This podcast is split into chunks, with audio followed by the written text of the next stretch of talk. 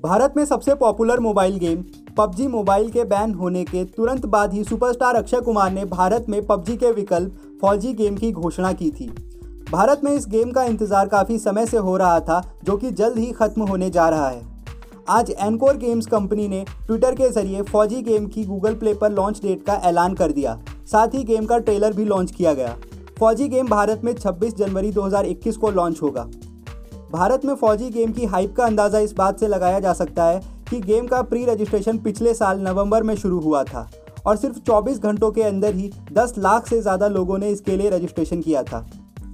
Encore games company ने फौजी game का ट्रेलर लॉन्च किया जिसमें 14,000 फीट की ऊंचाई से 34 डिग्री नॉर्थ 78 डिग्री ईस्ट और माइनस तीस डिग्री के तापमान में लद्दाख के गालवान घाटी में भारतीय सैनिकों को जंग लड़ते हुए दिखाया गया है।